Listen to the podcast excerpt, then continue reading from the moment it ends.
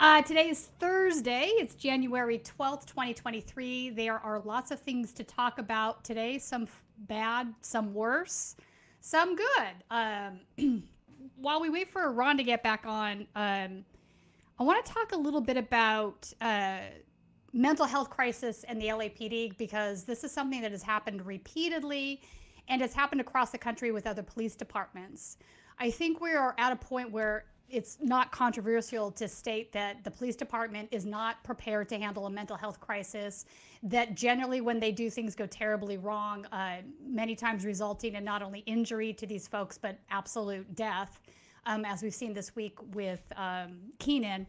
And it's time to reevaluate how we do that, right? So I think that these things should be pulled away from the police department, and a mental health crisis team should respond um, to these measures. And I'd like to know what other people think of that in the chat if you guys want to.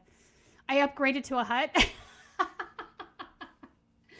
um, all, all joking us out, I'd like to hear what other people think of that because I don't think what we're doing now is working. Uh, you know, I think Keenan is absolutely the victim of murder at this point.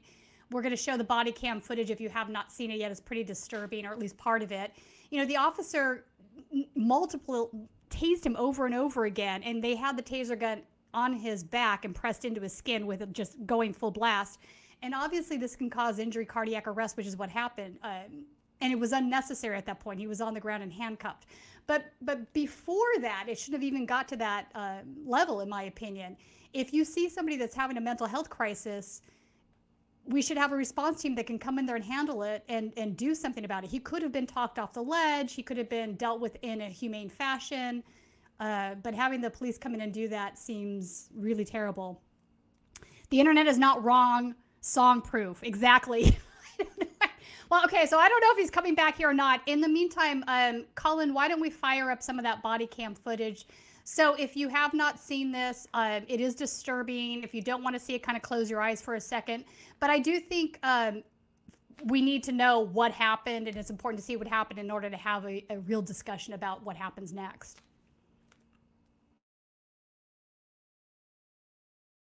Now. Stop it right now. Turn over. Turn over, I'm gonna tase you. Turn over, or I'm gonna tase you. Turn over, I'm gonna tase you. Yes. Watch, watch your elbow, partner. You're trying to it for me. You're trying to it Stop it. me. Stop it, or I'm gonna tase you. Okay, stop it, or I'm gonna tase you. Stop it, or I'm gonna tase you. Stop resisting. Please, Stop resisting. please, please, please. I'm gonna, I'm gonna, I'm gonna tase him. I'm gonna tase him. You're trying to kill me. You're trying to kill me. Leave me alone. Stop it. Stop it. Stop it. Yes, sir. Don't resist. No. Stop Okay. resisting. Stop resisting. Okay. Stop it. Help. Stop it. Help, please. Help. Do not I'm not move. resisting. I'm not resisting. Do not move. Okay. If not, I'm gonna tase you again. Okay. Okay, I got one. Okay. Help me. Okay. Here, hold on. Stop it. Stop resisting. Ah. Stop resisting. Ah. Ah. Ah. Ah.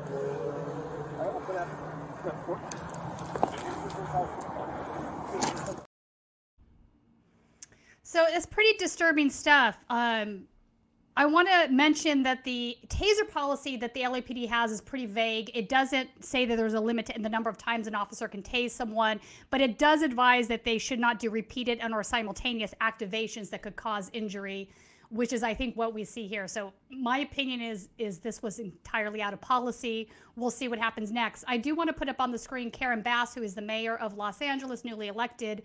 She put out a statement yesterday, um, and I do want to read some of that.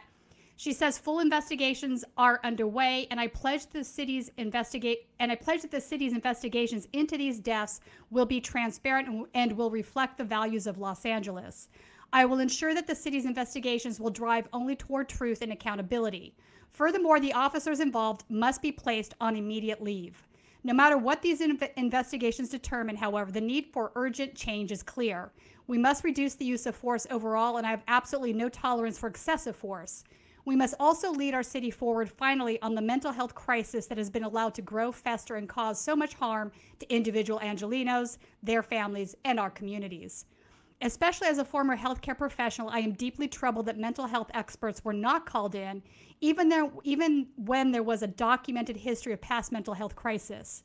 When there is no immediate risk to others, law enforcement must not be the first responder when someone is experiencing a mental health crisis. I believe officers and Angelenos agree on this. I, yeah, I think they probably do too. Tragically, this is a national crisis, and in reviewing a sample of incidents in which people died during encounters with police as part of my legislative work in Congress, my office found that a third or more of the people involved were experiencing a mental health crisis. It is time that proven reforms are universally implemented and accelerated within LAPD. Los Angeles must lead nationally on mental health and use of force reform. I appreciate Chief Moore's decision to release the footage today. Policy allows up to 45 days before footage of use of force incidents is released, but I believe the Los Angeles Police Department must be as transparent as possible and as expeditious, expeditious, expeditiously as possible. Once again, my heart breaks for the families and loved ones who are experiencing such a tragic crisis. All right, so that's what we're at with that. Um, you know, Keenan was a English teacher. He was well loved by his students, by all accounts. Uh, there is going to be a vigil for him uh, in Venice on Saturday afternoon that is being um, promoted by BLM Los Angeles. I will go and uh, get some film on that. But clearly, this is just one more uh, event in a series of events that is going to push us towards reform, I hope, because these folks are not capable of handling adequately to a health crisis and this is the outcome of that, and it's tragic. Okay, still wondering where Ron is. Um, I don't know if he's still having problems with his webcam or his internet. So let's just keep going, and when he can join us, he can join us. Um, next up, I think we're going to be talking about the SCOTUS decision uh, with Glacier Northwest. So if you haven't been paying attention to this, this is a uh, went to the SCOTUS this week. It is a union rights uh, situation. I, I actually listened to the oral arguments from from start to finish, and I, I'm going to go through some of my notes on this. So, how it got to SCOTUS is the state of Washington uh, dismissed a tort claim. So, basically, the company was suing the Teamsters Union for property damage. Um, what led up to this is the Teamsters went on strike, and when they did go on strike, the cement trucks were driven back to the property, and uh, and they they went on strike. But they did try to preserve the condition of the cement. They left the drums ro- rotating. So at that point in time, the management had a choice. They could either drive the cement trunks to the location for them to dump the cement, or they could, you know, dispose of it there at their facility. Um, it is my understanding that they do dispose of excess cement all the time at the facility, so they do have the ability to do that. But the fact that the uh, workers drove the trucks back and left the drums going means that they did not, in my point, have negligence as far as duty of care. They obviously cared that the cement trucks were not destroyed. So what beca- what what is at base of the argument for the property isn't the cement trucks, but rather the fact that the company had to dump the cement and then ha- pay for it to be hauled out. Ron, are you back? I'm back. My internet, like as soon as the song ended, my internet just like went. Bro, you broke the internet. I broke the internet. They were like, "You're not allowed to sing along with the intro music ever again. If you do that again, we're just gonna." The internet gods were just like, "No, too much, too much smashing the like button encouragement. We can't have that. You got to mix it up." It was literally because I was just like, I don't know if people heard it, but I was like, "So why aren't we live yet?" And then all of a sudden, I realized like my you internet was just yeah. over. and I was like, "Oh God, what's going on?" And so hopefully it's not. Yeah, hopefully it's okay it's throughout the show. wonky. You seem okay right now. If if not, we'll carry on without you. So um, I don't know if you had anything you wanted to add to the Keenan Anderson story. I discussed. I showed the body cam footage. We discussed. Um, I discussed mental health. Uh, as, as as being a problem where we have to replace LAPD responding to these calls, not just the LAPD, any police department. It, it makes absolutely no sense that law enforcement is tasked with dealing with these crises. They don't know how to handle them, and they generally handle them them poorly. And somebody's either injured or killed, and it's totally unacceptable. Um, Well, I mean, I didn't get to watch. I watched the footage prior. I didn't get to watch the footage live with everybody, but I watched it on my own. Um, and it was very difficult to watch. You are you watch police literally murder a man who was begging for his life. He was Yeah. begging for his He life. They murdered life. him.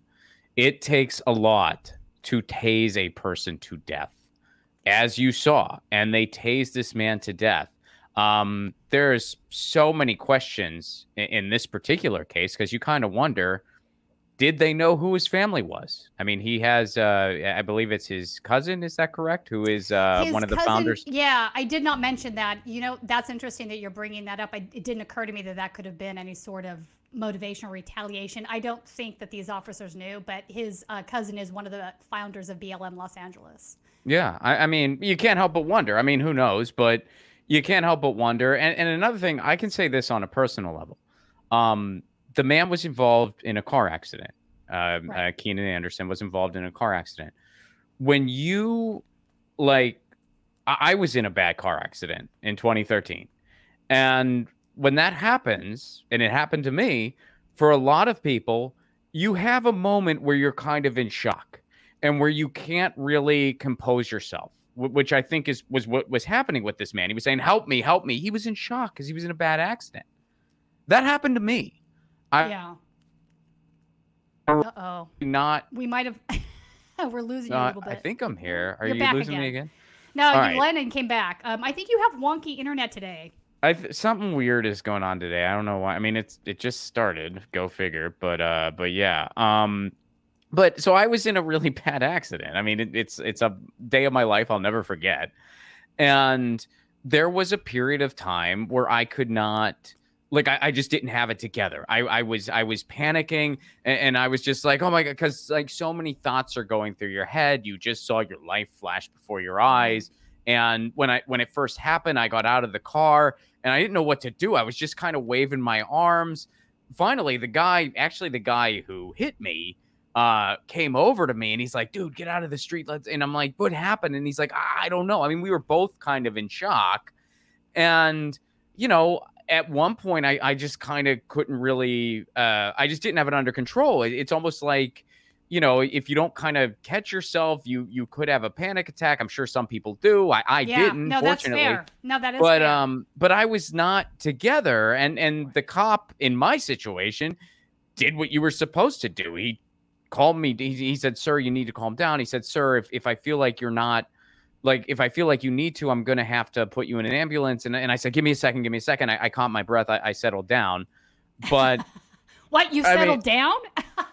yeah i mean it's like i, I just kind of got it together and and Yeah, I and gotcha. but i mean seriously though like uh, People have different wonder- reactions to stressful situations. Yeah. well no it's Th- not th- just that this but should- i wonder if i this should wonder have never if, been a death sentence. It's just insane. No, I mean, well, that's the thing.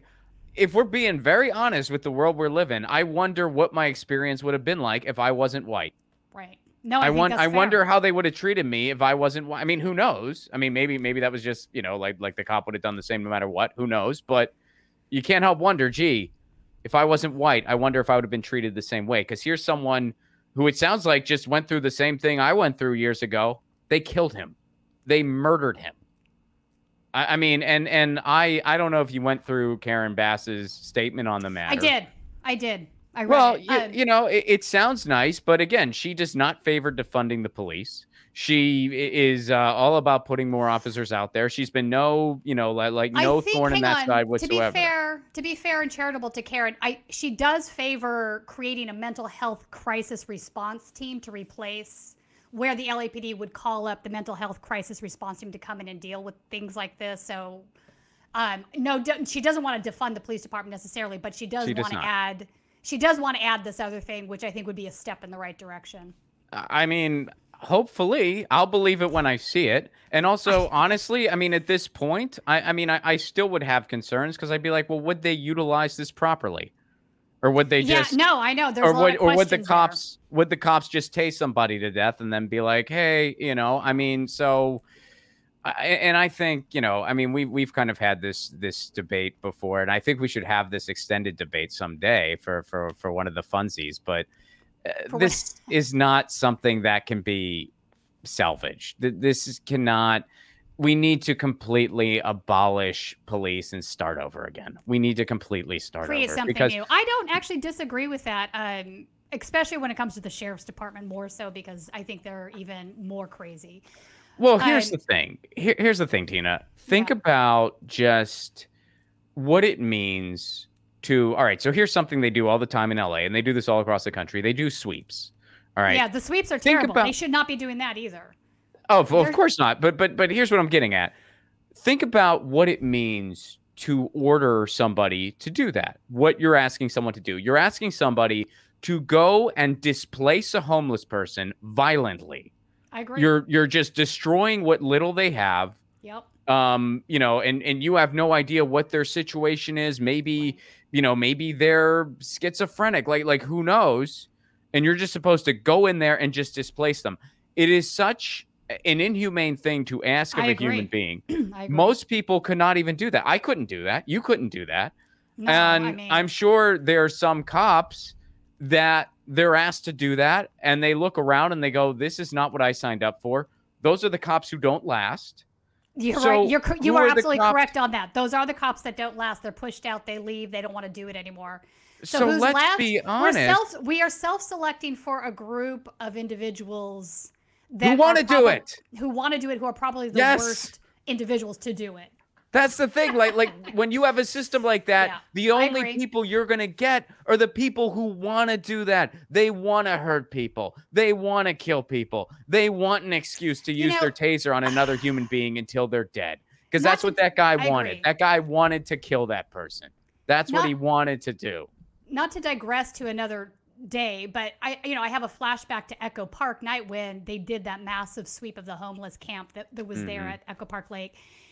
And there was one officer that I will never, you know, certain things stick in your brain that you see in your life and you can just not erase them. They come every now and then, they just flash back. This is Yeah, of just mentioned my car accident. That was one Right. of them for Okay. me. So this is one for me. There was an officer that was in the front of the skirmish line that you could tell he was just itching to beat the crap out of somebody. Right. Hmm. He was like kind of doing this shaky stuff, and he was rubbing his baton, and the entire time, and then he was tapping. Like you just you watched this guy, and you were like, "Ee, yikes! What is this guy about?" And you know, 10, 15 minutes later, he uh, broke the lens of my camera intentionally. Hmm. And then later on, he was pushing around like the entire night. He was just a very Was that the guy who shoved you? uh, he broke my camera lens. Yeah. Different guy. a- oh, no, not at Roe v. Wade. This was at Echo Park. Geez, you're just always making friends, huh? I did. You're just you're like, no, that was that was a different was a guy. different- Then there was a third guy who broke my window, and then there was just collect the set. Um, Collect but- this. I'm glad you laugh about this stuff. Otherwise, everyone would I think I'm a I huge just- dick. I just see it as an occupational hazard. Um, you know, but on the I flip you. side, I, you're right about like the, the there are other cops that have come to me and given me information that's been very helpful. But you know what? They all leave the department. You're correct. They don't want any. They don't want to be around these guys. I remember one officer told me once he had come down. he worked in Michael Moore's office downtown. You know, and he had mentioned to me that he had was having lunch with a black officer one afternoon, and this other officer comes over and is like, "When are we going to have White History Month?" It, what is the point of that except to be fucking racist, right? It's appalling. it's absolutely appalling. Wow. Yeah, I mean, and again, like that's the system. So it's like you attract messed up. people who want to cause violence. You attract people who are white supremacists. You attract Nazis. You attract KKK the members. You attract out. other gang members. And yeah, it's like if you go in with good intentions, you're You out really leave, quick. Yeah, you are. I mean, I, 100%. I I talked to a guy I laugh once. because it's true. It is absolutely true. No, I mean, and that's why I say I'm like, look, I think maybe at some point in the 90s, reform was a possibility. That ship has sailed. It's over. It, it's th- way you too know, far gone. I agree. You got to just We've start over again. We've improved massively from the Daryl Gates era, but the fact that we're still here having many of these conversations over and over again is really problematic. And obviously, whatever is there is so deep seated.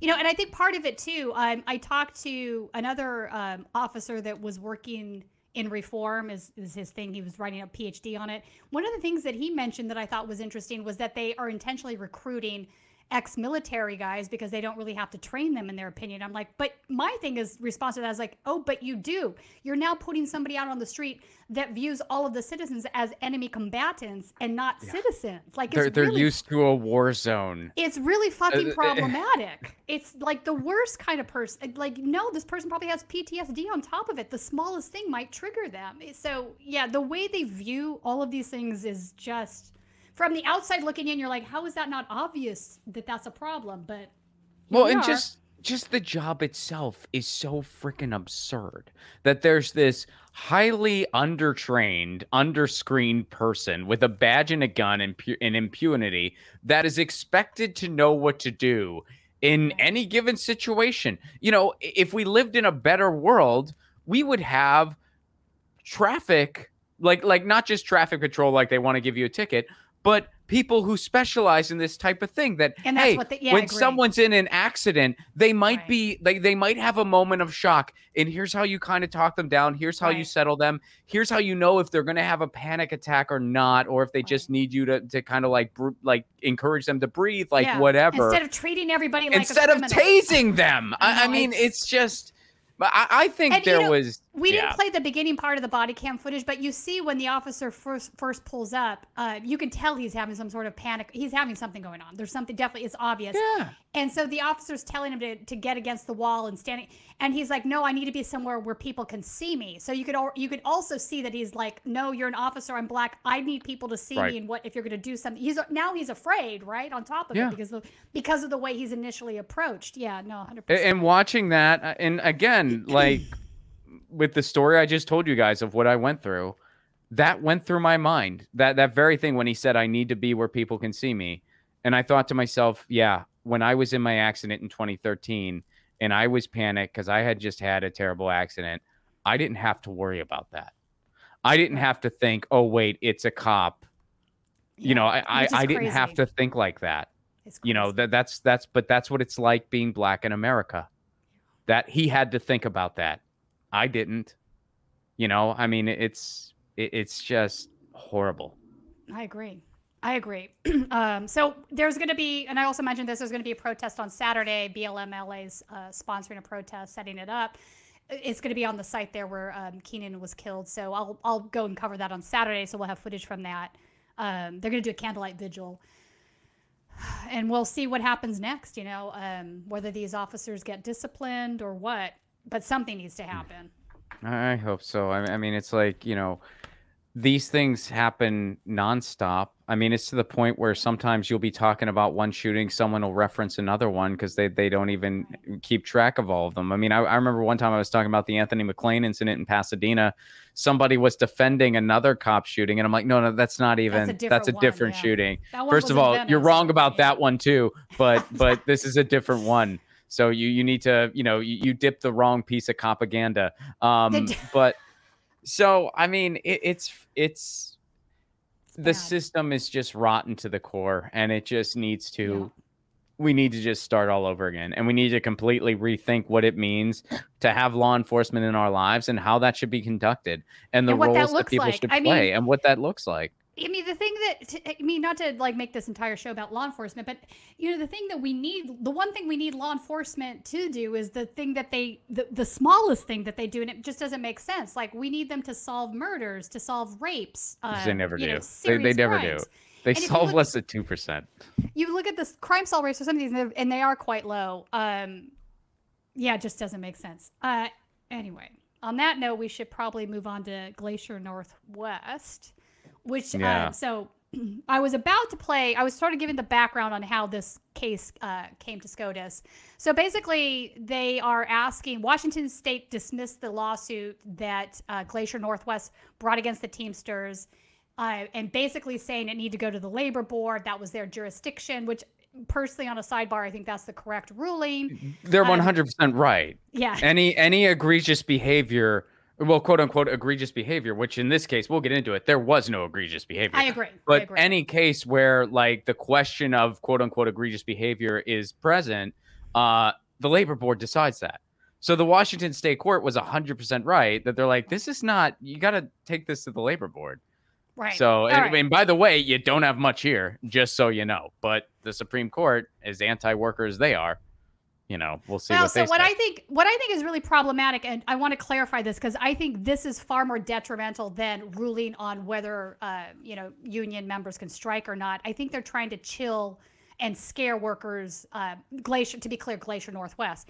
So it's so this case really doesn't re- revolve around the right to strike, right? It revolves around whether individual workers can be held liable or responsible for property damage that might be caused Right. during the strike. So if you tell a worker that they are personally liable for property damage that might occur during a strike, they're going to be afraid to go on strike. And I think that's the point, right? This is why big business would want would want SCOTUS to rule on this. It would be a huge win for them for that reason alone. Um, so the case basically revolves around. I started talking about the cement trucks. So they go, the Teamsters go on strike. The cement trucks are brought back to their facility, um, and with intention, knowing that there was cement in them, the the workers left the drums spinning. At that point, the management had a choice to make. They could either continue um, to deliver the cement at the locations that they were out to go to, or they could dump the cement and deal with it that way, which they dump excess cement every day, is my understanding. This is not unheard of. If they don't use all the cement at the site and it comes back, they have to deal with the excess cement there at the facility. So, Mhm. uh, no, those that, were that the is options. correct. I've seen The So- Sopranos. So, yeah. Continue. So they didn't dam- no cement trucks were damaged. They the management decided to dump the cement and have it hauled away. There's a, a cost to that, but you know, that's whatever. That's just the cost of doing the business. Maybe you should just pay your workers better. Isn't that the point? So um, really what this is revolving around is that right there, the, the cement. So now we had we heard arguments coming from both uh, groups of judges, the liberal judges and the conservative judges. Um, at one point, John Roberts, um, I quote something along the lines: "Is is it okay for the milk to spoil, meaning the cement, but not okay to shoot the cow, meaning the um, cement truck, right? Because right now, I guess the way the law is framed, the argument is about whether or not spoiled goods like spoiled cheese, spoiled lettuce, this stuff spoils because the workers are not available to handle those goods. That is considered um, an okay thing to happen because it's not done by intention with the workers, right? The workers aren't intentionally destroying property.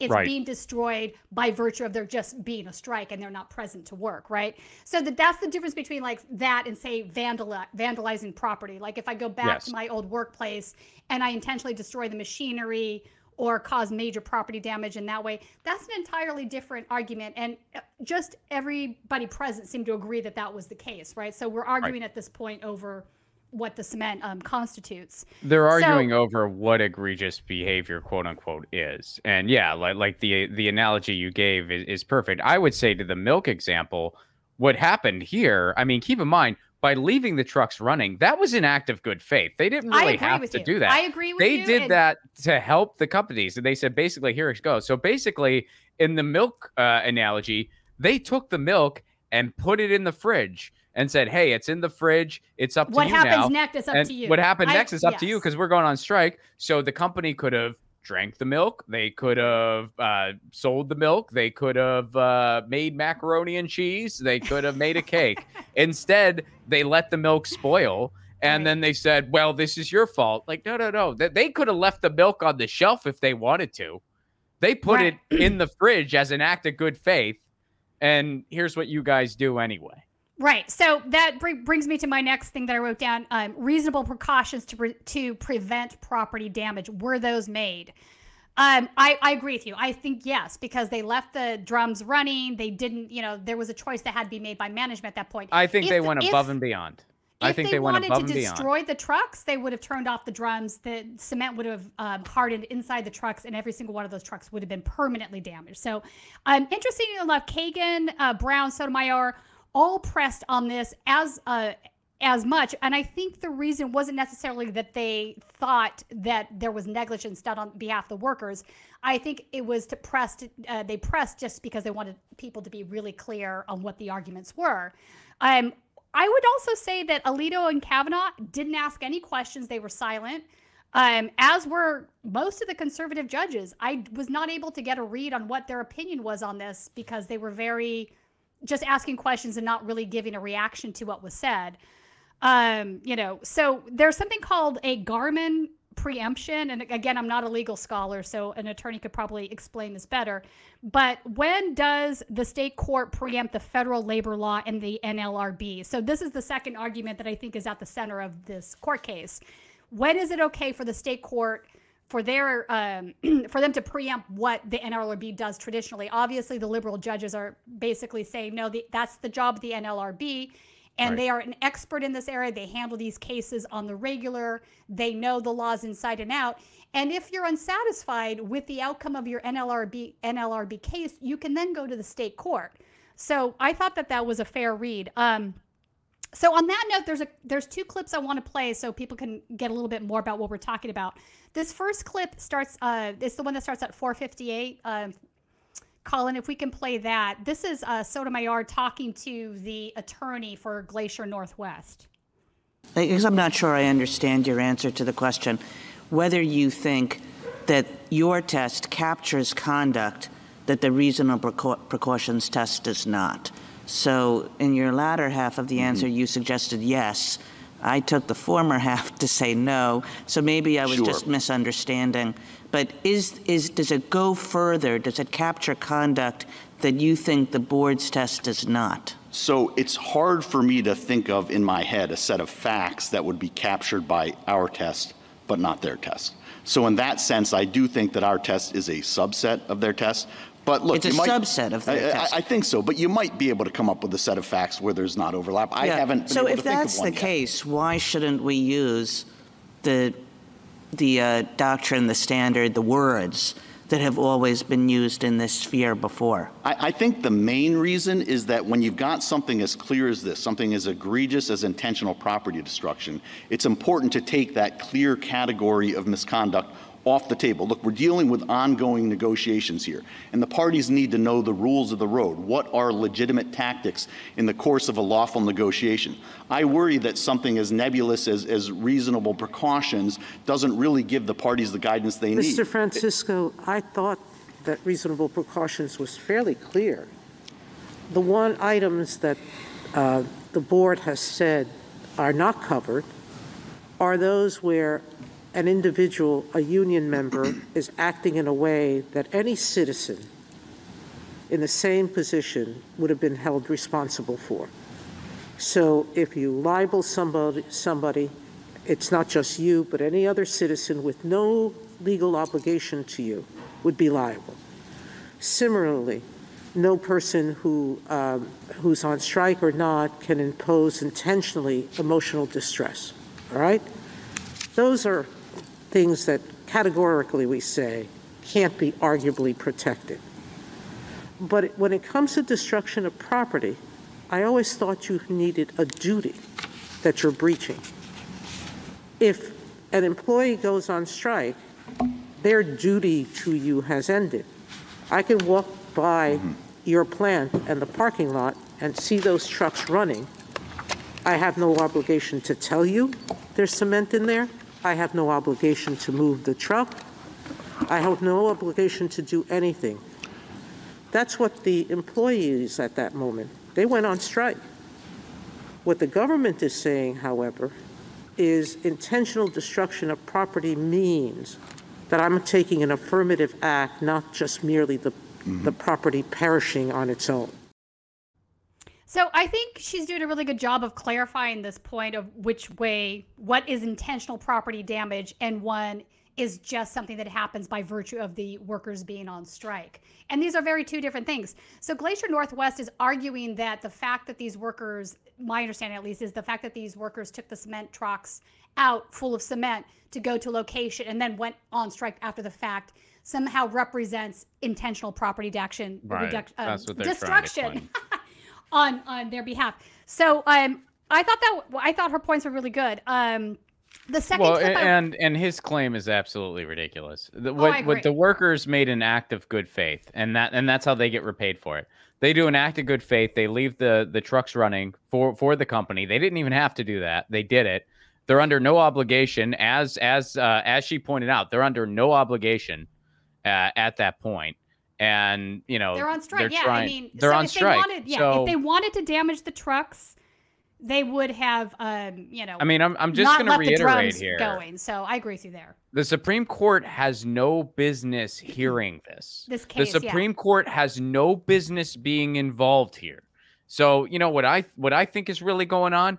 I think that we are seeing the biggest workers uprising that we have mm-hmm. seen in nearly a hundred years. And I mm-hmm. think the powers that be know that. So they're going to see if their buddies at the Supreme Court can help out because protocol was not followed here. They know there is a notoriously anti worker Supreme Court. The Supreme Court is a scam and a political football to begin with. We all know this. So we're watching this kangaroo court in session. And I only hope that that it gets there's enough public outcry that it has to be uh, stopped and that they follow the proper protocol, which is go to the labor board, which is this labor board is worth salt they'll favor it in, in honor of the workers because the workers didn't do anything freaking wrong. And guess what? You have a constitutional right to strike. So they're not going to go after that right specifically. They're not going to go after that right head on. They're going to try to beat around it by saying, okay, you can technically go on strike, but now your your company, the company can sue you. So if you want to go on strike, you have to worry about that now. You have to prepare for the strike, which in the United States, striking is incredibly hard. Why? Because we don't have living wages and healthcare is tied to a job, and unions have been defanged for 60 plus years. So you take all that and now you add another layer on, and that other layer is you better be ready to pay lawyer fees because they can sue you now because egregious behavior just means anything you know, because here you have a situation where it was actually the opposite of egregious behavior. They did something for the company they didn't even have to do, and the company is still trying to stick it to them. Right. Well, okay. they're so, a but bunch the of capitalist criminals. Yeah. Okay. So just to clarify too, um, just the company's position is that if they really weren't being egregious to begin with, they never would have taken the trucks. They would have just got on strike that morning without taking the trucks full of cement out. So their argument is that that should not have happened to begin with.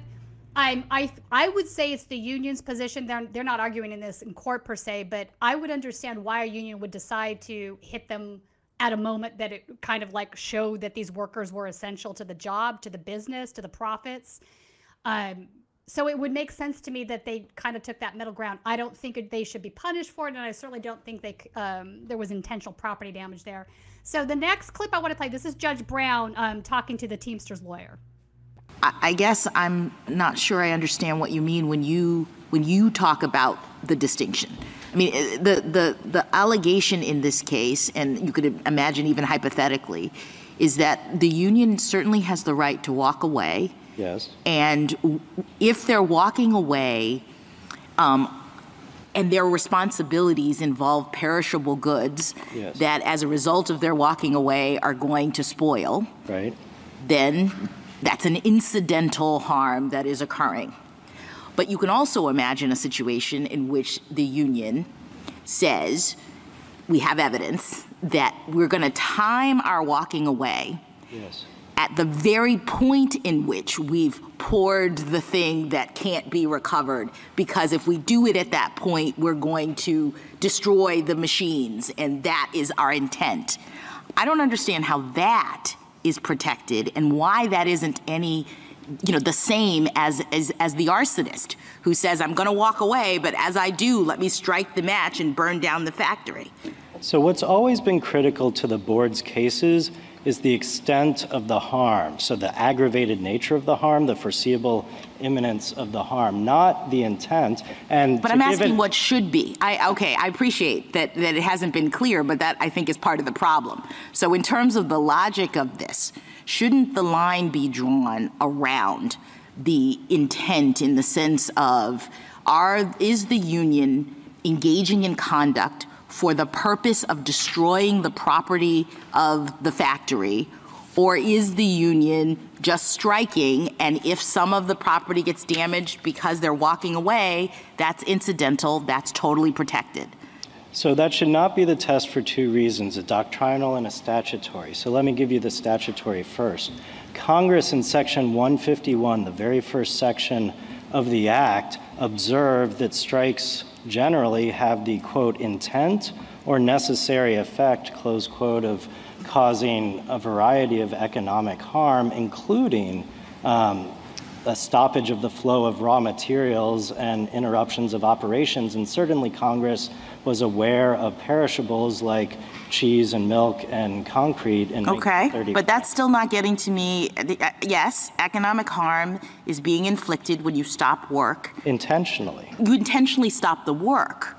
But the question is, can you do something that actually um, intends to affect the property directly to make it the property unsalvageable? We can't get new people in here as a result of the strike and pick up where we left off because you've literally burned down the factory. We agree that you can't burn down the factory, right? We absolutely agree you cannot burn down the Okay. factory. All right. You cannot smash things.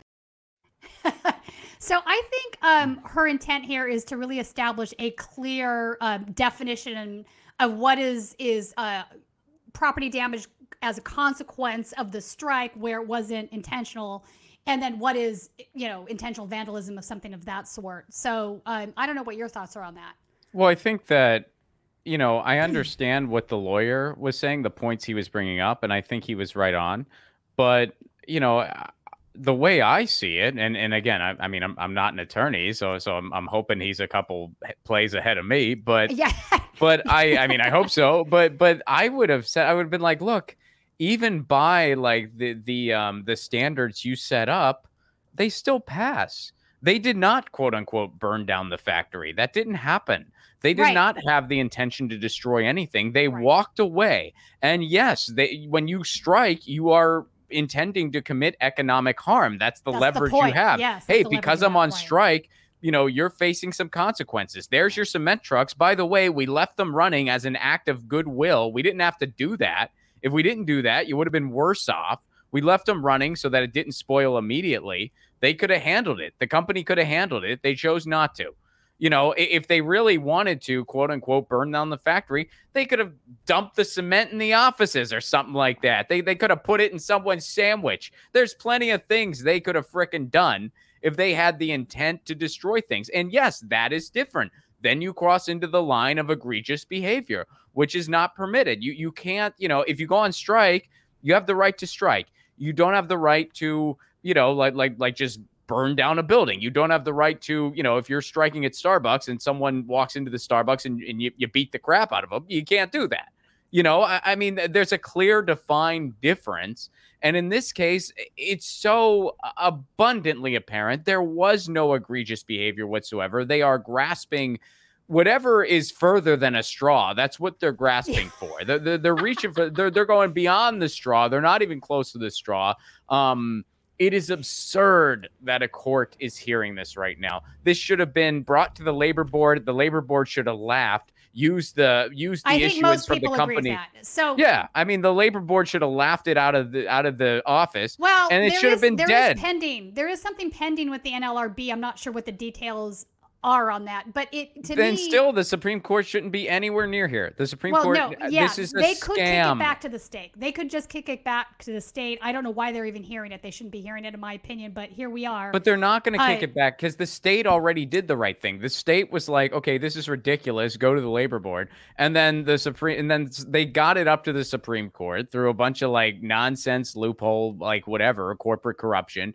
And you know, the Supreme Court is gonna freaking rule on this thing that they have no business weighing in on. They have no business being part of it. That's why. Why would you bring the Supreme Court into this? Well, because you know how anti labor they are, and you know this is going to set a new precedent that is going to crush workers. I mean, we'll see what happens. Um, I think they are going to rule. My gut is that the reason they took it is to rule on it. Hopefully, this ruling is incredibly narrow. But I think the idea that they could make workers uh, liable for any kind of property damage that happens, whether it was intentional or not, is kind of disturbing. That's meant to chill. It's disturbing. It's meant to chill It's workers beyond uh, disturbing. being willing to strike. I 100% agree with you on that. Also, uh, Vivek Suri argued for the United States, made, presented an amicus brief. Um, my understanding is they they wanted it to be kicked back to the state court. Uh, I didn't get a chance to really go through that because this is all still breaking today, but we'll keep an eye on it and we'll see what happens and report on any um, developments that come next. Yeah, and this goes far beyond just the Teamsters up in Seattle and these cement companies. If they rule on this Oh, in favor of the company, That's the point, Ron. That's the point, isn't it? My thing is, is, is how often have we seen um, far right entities, whether it's think tanks, wealthy individuals, what they push for SCOTUS uh, cases to happen, even if they think they might not win them, because they want to change the conversation, because they want to set up, you know, push the Overton window further to the right. Because eventually, like with Roe v. Wade, if we keep going and keep going, 20 years later, maybe we might actually get a win because we well, and the- that's that's exactly what they're doing here. I I mean, that's exactly what they're doing here. Like again, and, and I just want to reiterate it to people: the Supreme Court has no business hearing it. This is a scam. This is a complete corporate scam, and this is what happens when you live in a freaking oligarchy. The Supreme Court reports to nobody. Most of the people on the Supreme Court were not even, you know, like in there due to public opinion. They were they were placed there by presidents who didn't even win the popular vote. It's a complete scam. It shouldn't exist. It should be abolished along with the cops. And you know, this is just. I mean, I mean, Ron- this is Ron's out to this is everything so these days. absurd. it is so absurd. I think, listen, in the very least, they should be impeached, several of them, for things that have happened. And also, in the very least, we should get rid of lifetime appointments. This just doesn't make sense. Just think- get rid of it. Just we well, can have other federal high court courts. Sometime. Yeah, we could have. Yeah, yeah, you can have other federal courts that are actual courts. We don't need the Supreme Court. It's a freaking clown show and not a funny one. Get rid of it. No, it's definitely not funny. So we'll, we'll keep an eye on this, but this is Yeah. uh this is a big one, folks. This is a big one, and this is not good. No, it's not good. I agree. It's not good. All right, our next thing is transportation. Colin, bring up the thing. Oh yeah, The thing. Everything is collapsing. Everything, Tina, is collapsing. The so bring it's very up that tweet. dystopian. Yeah. People, people waiting for an Amtrak were there for 29 hours. That's insane. So, so a travel nightmare is unfolding right now on Amtrak. Passengers on the auto train have been stuck on board for 29 plus hours, currently sitting in the woods in rural South Carolina. Passengers called the local police saying they're being held hostage. Wait. Can we listen to this thing? Here, scroll down, Yeah, Colin. Can we is listen to it? I actually haven't. Once again, for those of you that are calling the police, we are not holding you hostage. We are giving you all the information in which we have. We are sorry about the inconvenience. As soon as more information is available, we will let you know shortly. Thank you. Like, We are not holding you hostage. we're We're not. Just so you know, we're your friend. We want to have a have a biscuit. Did you have a biscuit? I know it's been 29 How hours. is that real? Have some fruit punch. Are you feeling Oh okay? We're not holding you hostage. We're drink this Kool Aid. Drink the almost- what's in it? I Nothing. almost have just to Kool-Aid. hear that Drink it. Like, what? Drink it. How is that real? It's real. This is what we're and, and keep in mind. So you can't take a train. You can't take a plane. I mean, plane travel is literally nuts right now. You know, gas is through the roof. Uh, groceries are out there. I mean, this is It's we're here, folks. This is failed state status. We're we're we're there. Like like like we've made it. Like this is it's collapsing. And and that's another reason. That's another reason. It's collapsing. And they know that. So the last thing they want are more striking workers.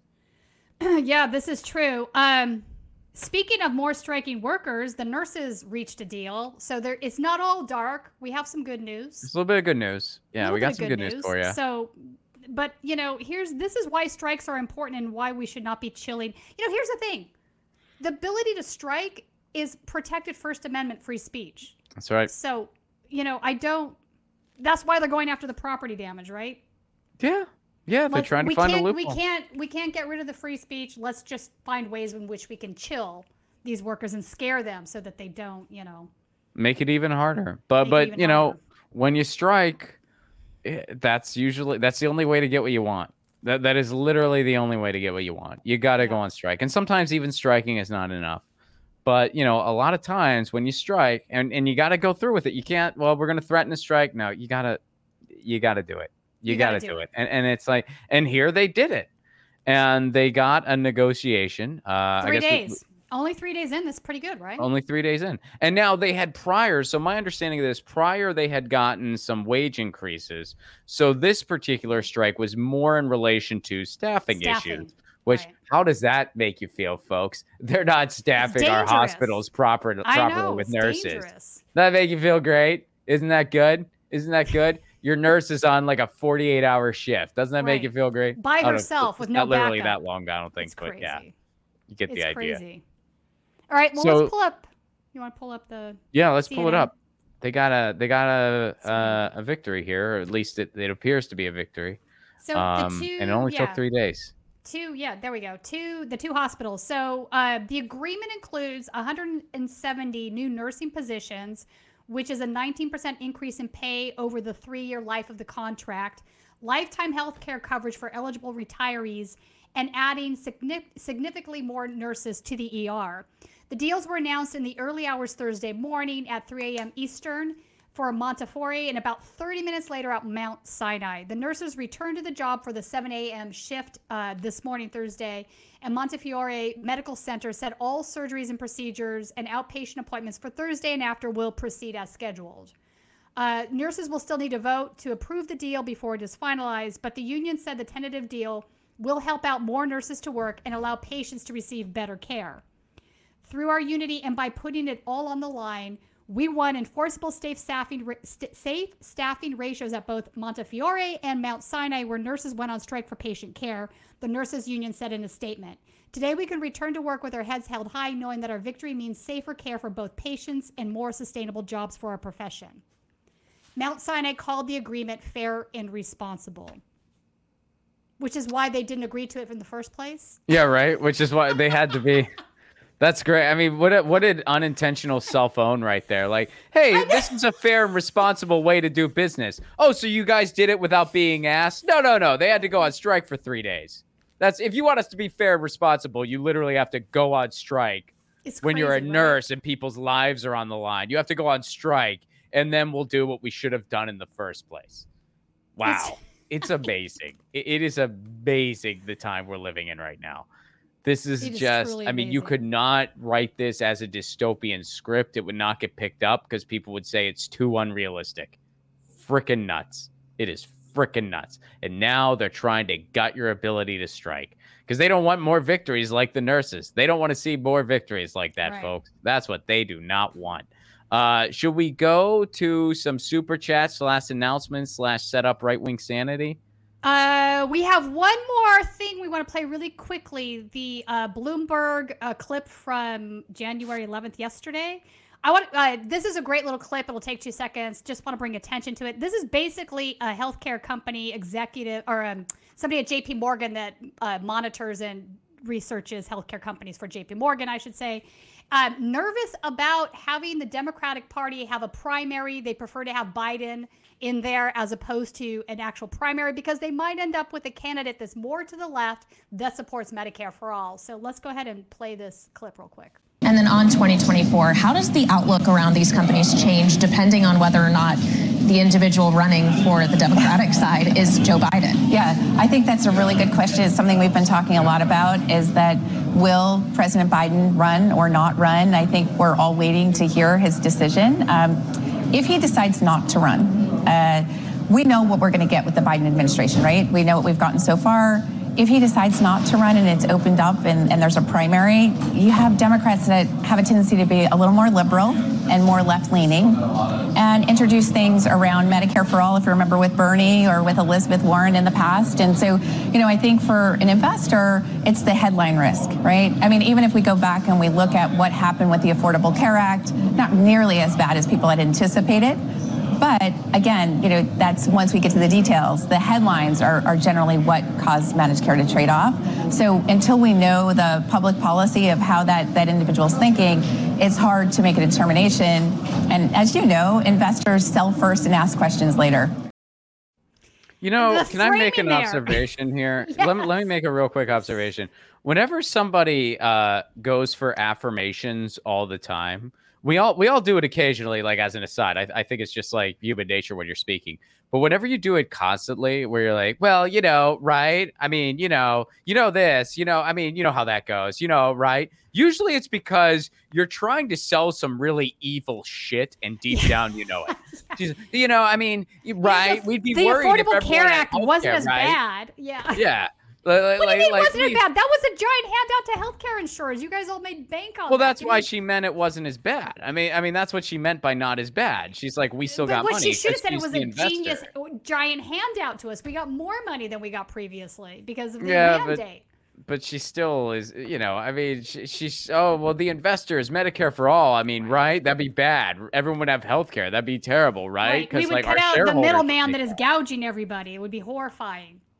So because they're all profit. They're literally all profiteering off of a healthcare system that doesn't need them. That's the bottom line. Well, here's the thing. I, I I will say this though, like like just as as an aside to that, I don't think they have anything to worry about whether Biden runs or not. I mean, if, if Biden, I, I mean, I think they're going to prop him back up there. Um, I- I but agree. if they don't, if they if they don't, you know, decide to prop him back up and see if he can remember what he had for breakfast, um, I don't. Who are they gonna?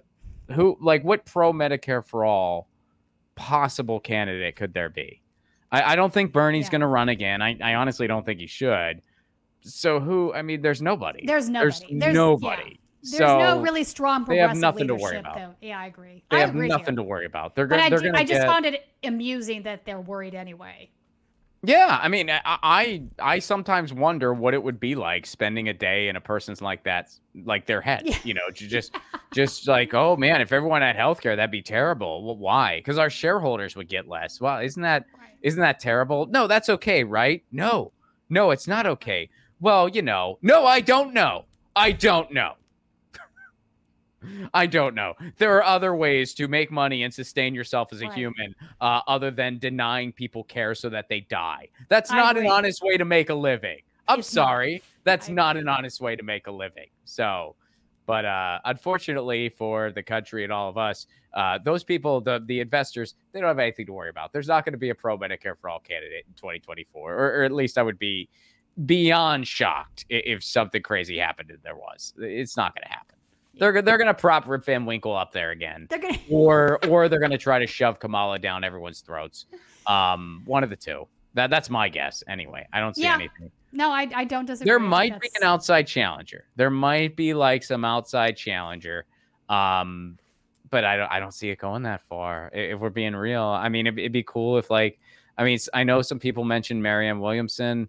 Like, I, I mean, I, I like Marianne Williamson a lot better too, than I Biden. yeah. I mean, yeah, I mean, uh, you know, but I, I- don't. I just don't think she could win the prize. Yeah, I don't see it happening. I don't think she could, and and that's not a bash on her. I don't think anyone could. You no, know, it's not a bash mean, on her. It's it's an even harder thing to do when you have a sitting president that's in the same party that would be having the primary. That's just pretty unheard of. So Well, yeah, and it, I mean, dude, if if, if they if they If stop anything, Bernie be in his tracks, yeah, I mean, they're, they're gonna stop an outsider in their tracks too. I mean, if they could stop Bernie, who is already in the Senate at least, of course they're gonna and also him. I mean, exceedingly popular. Yeah, there's yeah, yeah, and I agree. exceedingly popular. I so, agree. uh, shall we uh super chat announcement it up? Yeah. Uh, so first of all, folks, I do have to say, quick call to action. A little bit of good news. They did renominate Gigi Sohn's um, nomination to the FCC. She would give us a pro net neutrality FCC. Net neutrality guarantees a free and open internet. Please go to battleforthenet.com and demand they appoint her now. They have the votes. They've been putting this off for two years, which is historic. Let's not let them put it off anymore. It's crazy. Go to battleforthenet.com, approve uh, or, or pressure them to appoint her. It's time. They re upped their nomination. That's a good thing. We weren't sure they were going to do that, but they re upped it. The right wing campaign against her has already started again. Yeah. So we got to be loud. Battleforthenet.com. Joe Biden doesn't really care. He doesn't care about net neutrality. Chuck Schumer has a million conflict of interest with big tech. A lot of the Republicans don't like her. So she has a lot of opposition, but the votes are there. battleforthenet.com. Uh, all right. And folks, you can check me out live, ronplacone.com. January 28th, I will be in Tucson. That's a stand up show and the premiere screening of my short film slash pilot Loner. Can't wait for the world to see it. Get tickets now, ronplacone.com. February 10th, April 14th, and May 12th, I will be at the Glendale Room in Los Angeles, California, working on my 2023 hour. Tickets and all information at ronplacone.com.